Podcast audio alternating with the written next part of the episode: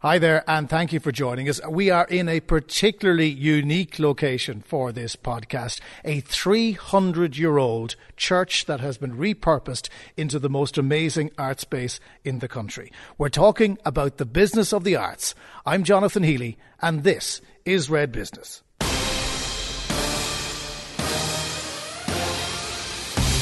Red Business Podcast with CompuB, building your business with premium Apple solutions. CompuB.com. You've probably passed this building a thousand times, but that doesn't necessarily mean you know what goes on inside. Christchurch, just off the Grand Parade, next to the People's Park, is now the home to the Triskel Arts Centre. And with me to talk about the business of what goes on here, I'm joined by the Artistic Director for the Triskel, Tony Sheehan. You're very welcome to the podcast. Thank you, Jonathan this is an amazing space. I mean, is this the best art space in the country? Well, it's certainly one of the most beautiful, and I suppose it is a space that links history and the contemporary together in a very special way. When we uh, first undertook this project, Triskel was about a third of the size it was.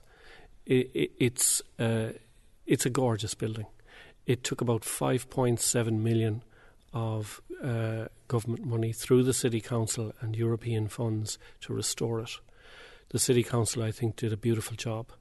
And they did it at a time when we were going through the worst recession in the history of the state. In actual fact, I remember in the long journey to reopening Christchurch as, as a venue, um, the architects went bust, the builders went bust, even the city went bust. But still, everybody persevered, and we opened it uh, uh, nine years ago, uh, April 2011, and uh, that's uh, that's the story of Christchurch and Triskel the funny thing is, it's great getting it open and having all that effort, but the challenge for you is to keep it open and to make sure that it generates enough revenue uh, to keep those doors open and the staff employed. How much of a challenge is that? It's a very serious challenge, uh, and it uh, it's not just uh, it, it's not just an economic thing. It's it's actually the totality of the arts. The world is changing, and live events are changing, and people's engagement with the arts and with live events and with entertainment is changing. So each year we get so much funding from the Arts Council and the City Council. We get about 240,000 between both. We we have a turnover of 600,000, so we earn the rest. We earn the rest ourselves. So we've gone from an organisation that back in the day used to be, you know, funded to 80% of our turnover to to, to an organisation that it's now only funded to 40% of our turnover, and at one stage was only funded to 32% of our turnover. So we've learnt how to, how to do business. We've learnt to become more audience facing. We've learnt to market ourselves better. We've learnt to uh, organise our finances better, to to manage better, and and that's been done, you know, on the run uh, th- this is not something that, that you can prepare for. It's something you have to experience, particularly in the arts. Because the, the arts is quite funny. What some people would consider interesting, most people would consider rather dull. So you have to strike a balance somewhere in the middle, whereby you have things that are relatively mainstream. And we'll talk more about mm. this uh, with, with, a guest in a while. But the idea of putting a cinema in here and showing movies that was a, that was a genius move. yes, uh, and in fact, um, it came about because we used to have a cinema in the old Triskel. That's now the Theatre Development Centre where Corcadorca operate uh, with the TDC to create these wonderful theatre projects. Um, they, they workshop artists all throughout the year. And the cinema we decided to put into Christchurch because Christchurch is such a unique venue, and because at the time, Cork people will remember the Kino had gone.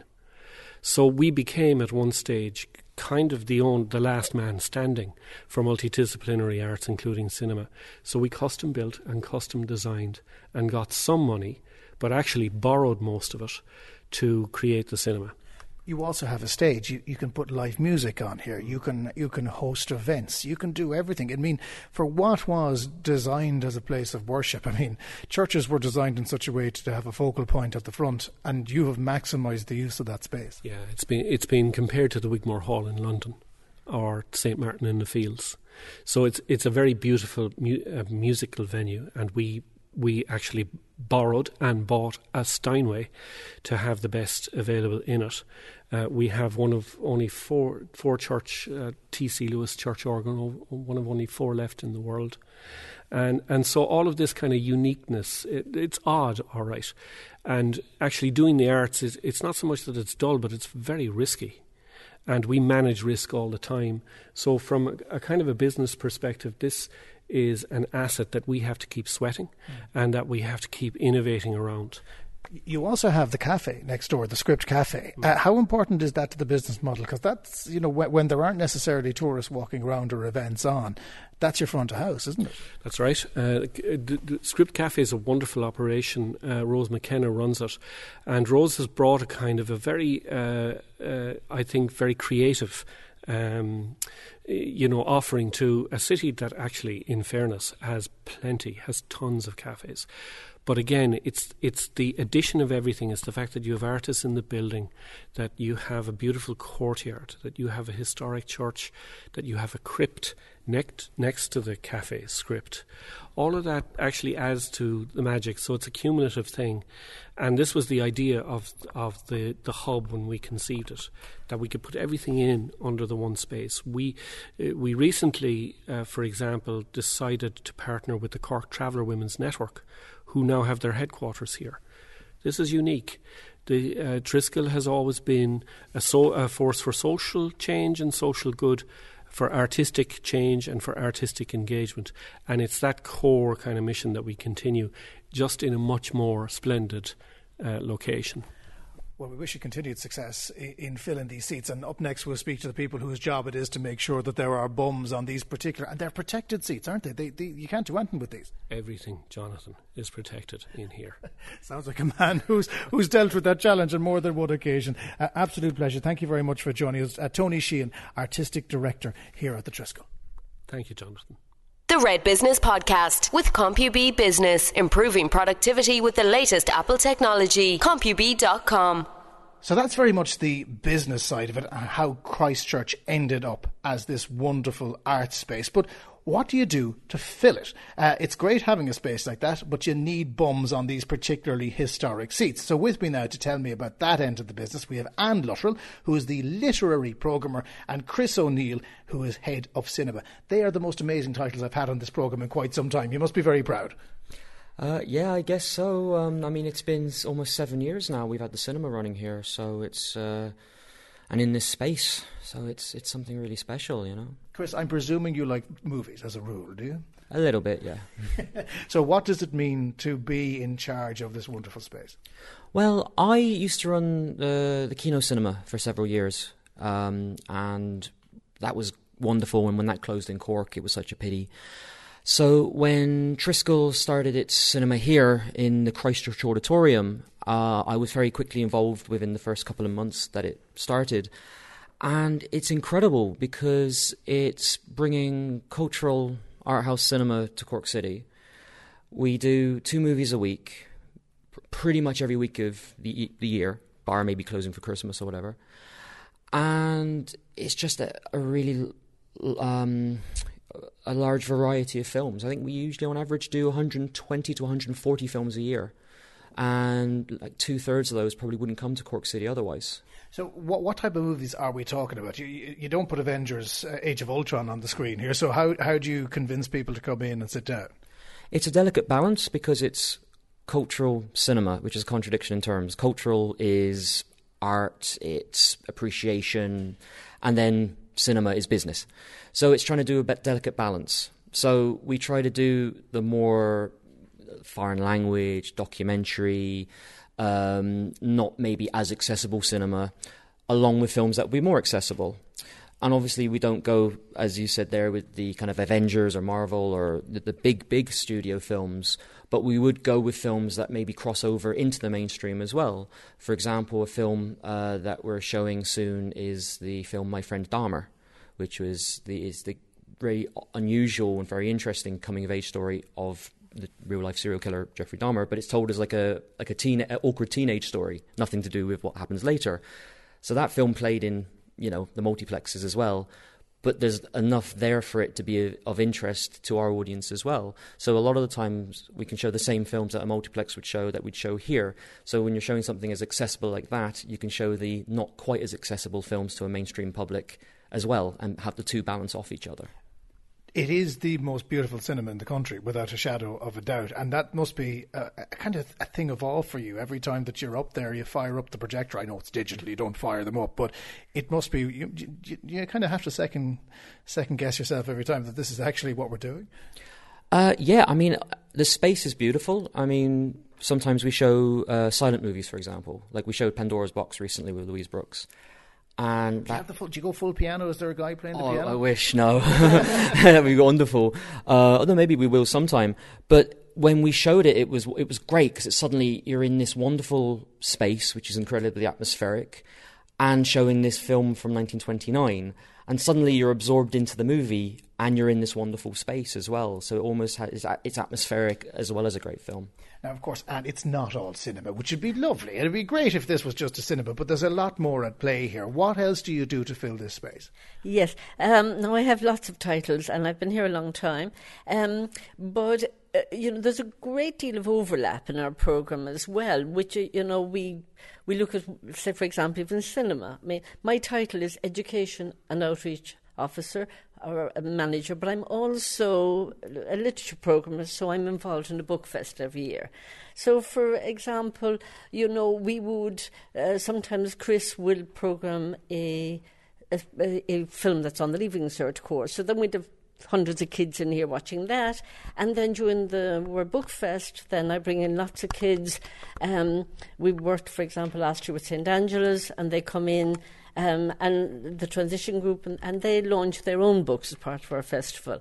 Um, then we have uh, you, you lots of uh, people who approach us, and for example, as I said, I do outreach, so we had a Lithuanian group who want to show a Lithuanian film. And now we're working with them, and I'm meeting with them just this Saturday actually, talking about a visual arts event that they want to host. So there's an awful lot of. We work, you know, we meet as a programming team every every week and you know discuss the program and, and see how we can all kind of work together as well. It, it is incredible to think that this space is used so much and that for so long that this was just a derelict church and there was nothing happening at all here. Well, it was holding the, the city archives for a long time, and yet there was a lot of dust accumulating. We all actually came in and saw it for a long time before we um, we got in here. But you know, you must bear in mind. Um, you, sorry, and I didn't want to say, but have you been around since they took over this church? Yes, yes, I have. Um, and you know, one of the reasons. Now, I wasn't here when Triskel actually moved in here, which was I think 1987, and the yes, it was 1987. But the thinking behind moving in here was that they would eventually move into this section of the building. Um, you know, we only had the space on Tobin Street. So eventually, after much negotiation, you know, we moved out of the building for two years, um, and then they broke down the walls, etc., etc. And we have what we have today. Yeah. This is a business podcast. So one thing about the arts is it is notoriously difficult to make any money out of it. And Triskel seems to have gotten that balance right. Would you agree? Well, we try. We try very, very hard. I mean, you know, the, the funding we get, uh, the public funding we get, you know, barely allows us to open the doors, really, uh, realistically. It's a very expensive building to, to manage. So we do run all sorts of patron schemes, and, and, you know, we do try to get support from sponsors, and sponsors have been very good to us. But another one of my roles is venue hires. So, you know, there's conferences, seminars. And is there anything you don't do here? Do you have to clean out, the, you have to clean out the cinema after well, the evening? well, we, I think we do a little bit of that too. We have been known. We've had children's events here, and it's sort of all hands on deck, literally. Chris, just back to you briefly. I am led to believe that you are a good man for picking out an Oscar winner as well. So when, you, when you're flicking through uh, the, the, the, the potential movies to win the Oscar, do you say, well, that's what I want to show in a few years? Well, it's it, it's luck. I mean, it, it's I'm not always uh, spot on, and sometimes there's the film you think that should win the Oscar and the one that does win. but I am usually quite good at uh, picking what films will be nominated. And then it's hope for the best. And a lot of the time, we've we've kind of succeeded with that, you know. So so yeah. Come back to Oscar time. We'll have to come back in and get your tips. But uh, coming up in the next few months now, what have you got on the screen that people will be entertained by? Uh, well, in August and September, we're doing uh, a season of Agnes Varda films, the uh, French filmmaker. So we're showing eight of her movies, uh, like a special retrospective of her older films digitally remastered, which would be uh, lovely to see on the big screen. Then the other extreme for Halloween, we're doing a, a Tobe Hooper season, the director of Poltergeist and Texas Chainsaw Massacre. So we're showing some of his films. So that's just an example of some of the sort of special event sort of or special strands we do. But then it's just week to week, all kinds of documentaries, you know, foreign language features, mainstream features. And if people want to find out anything that's going on in terms of the literary offering or the movie offering, what's the website they can visit? www.triskelartscentre.ie. Anne Luttrell, literary programmer and, and general bottle washer from your own description here. And Chris O'Neill, who's the head of cinema here at the Triskel Arts Centre. Thank you very much for joining us in Red Business. Thank you. Thank, you. So my thanks to Anne, Chris and to Tony and everybody at the Triskel Arts Centre and happy birthday, their 40th anniversary this year, not to mention the fact that Christchurch itself is 300 years old. Neve Hennessy was the producer. If you want to get involved, it's redbusiness at redfm.ie. As always, we'll catch you on the next one. The Red Business Podcast with CompuB, Apple technology and solutions for your business. CompuB.com.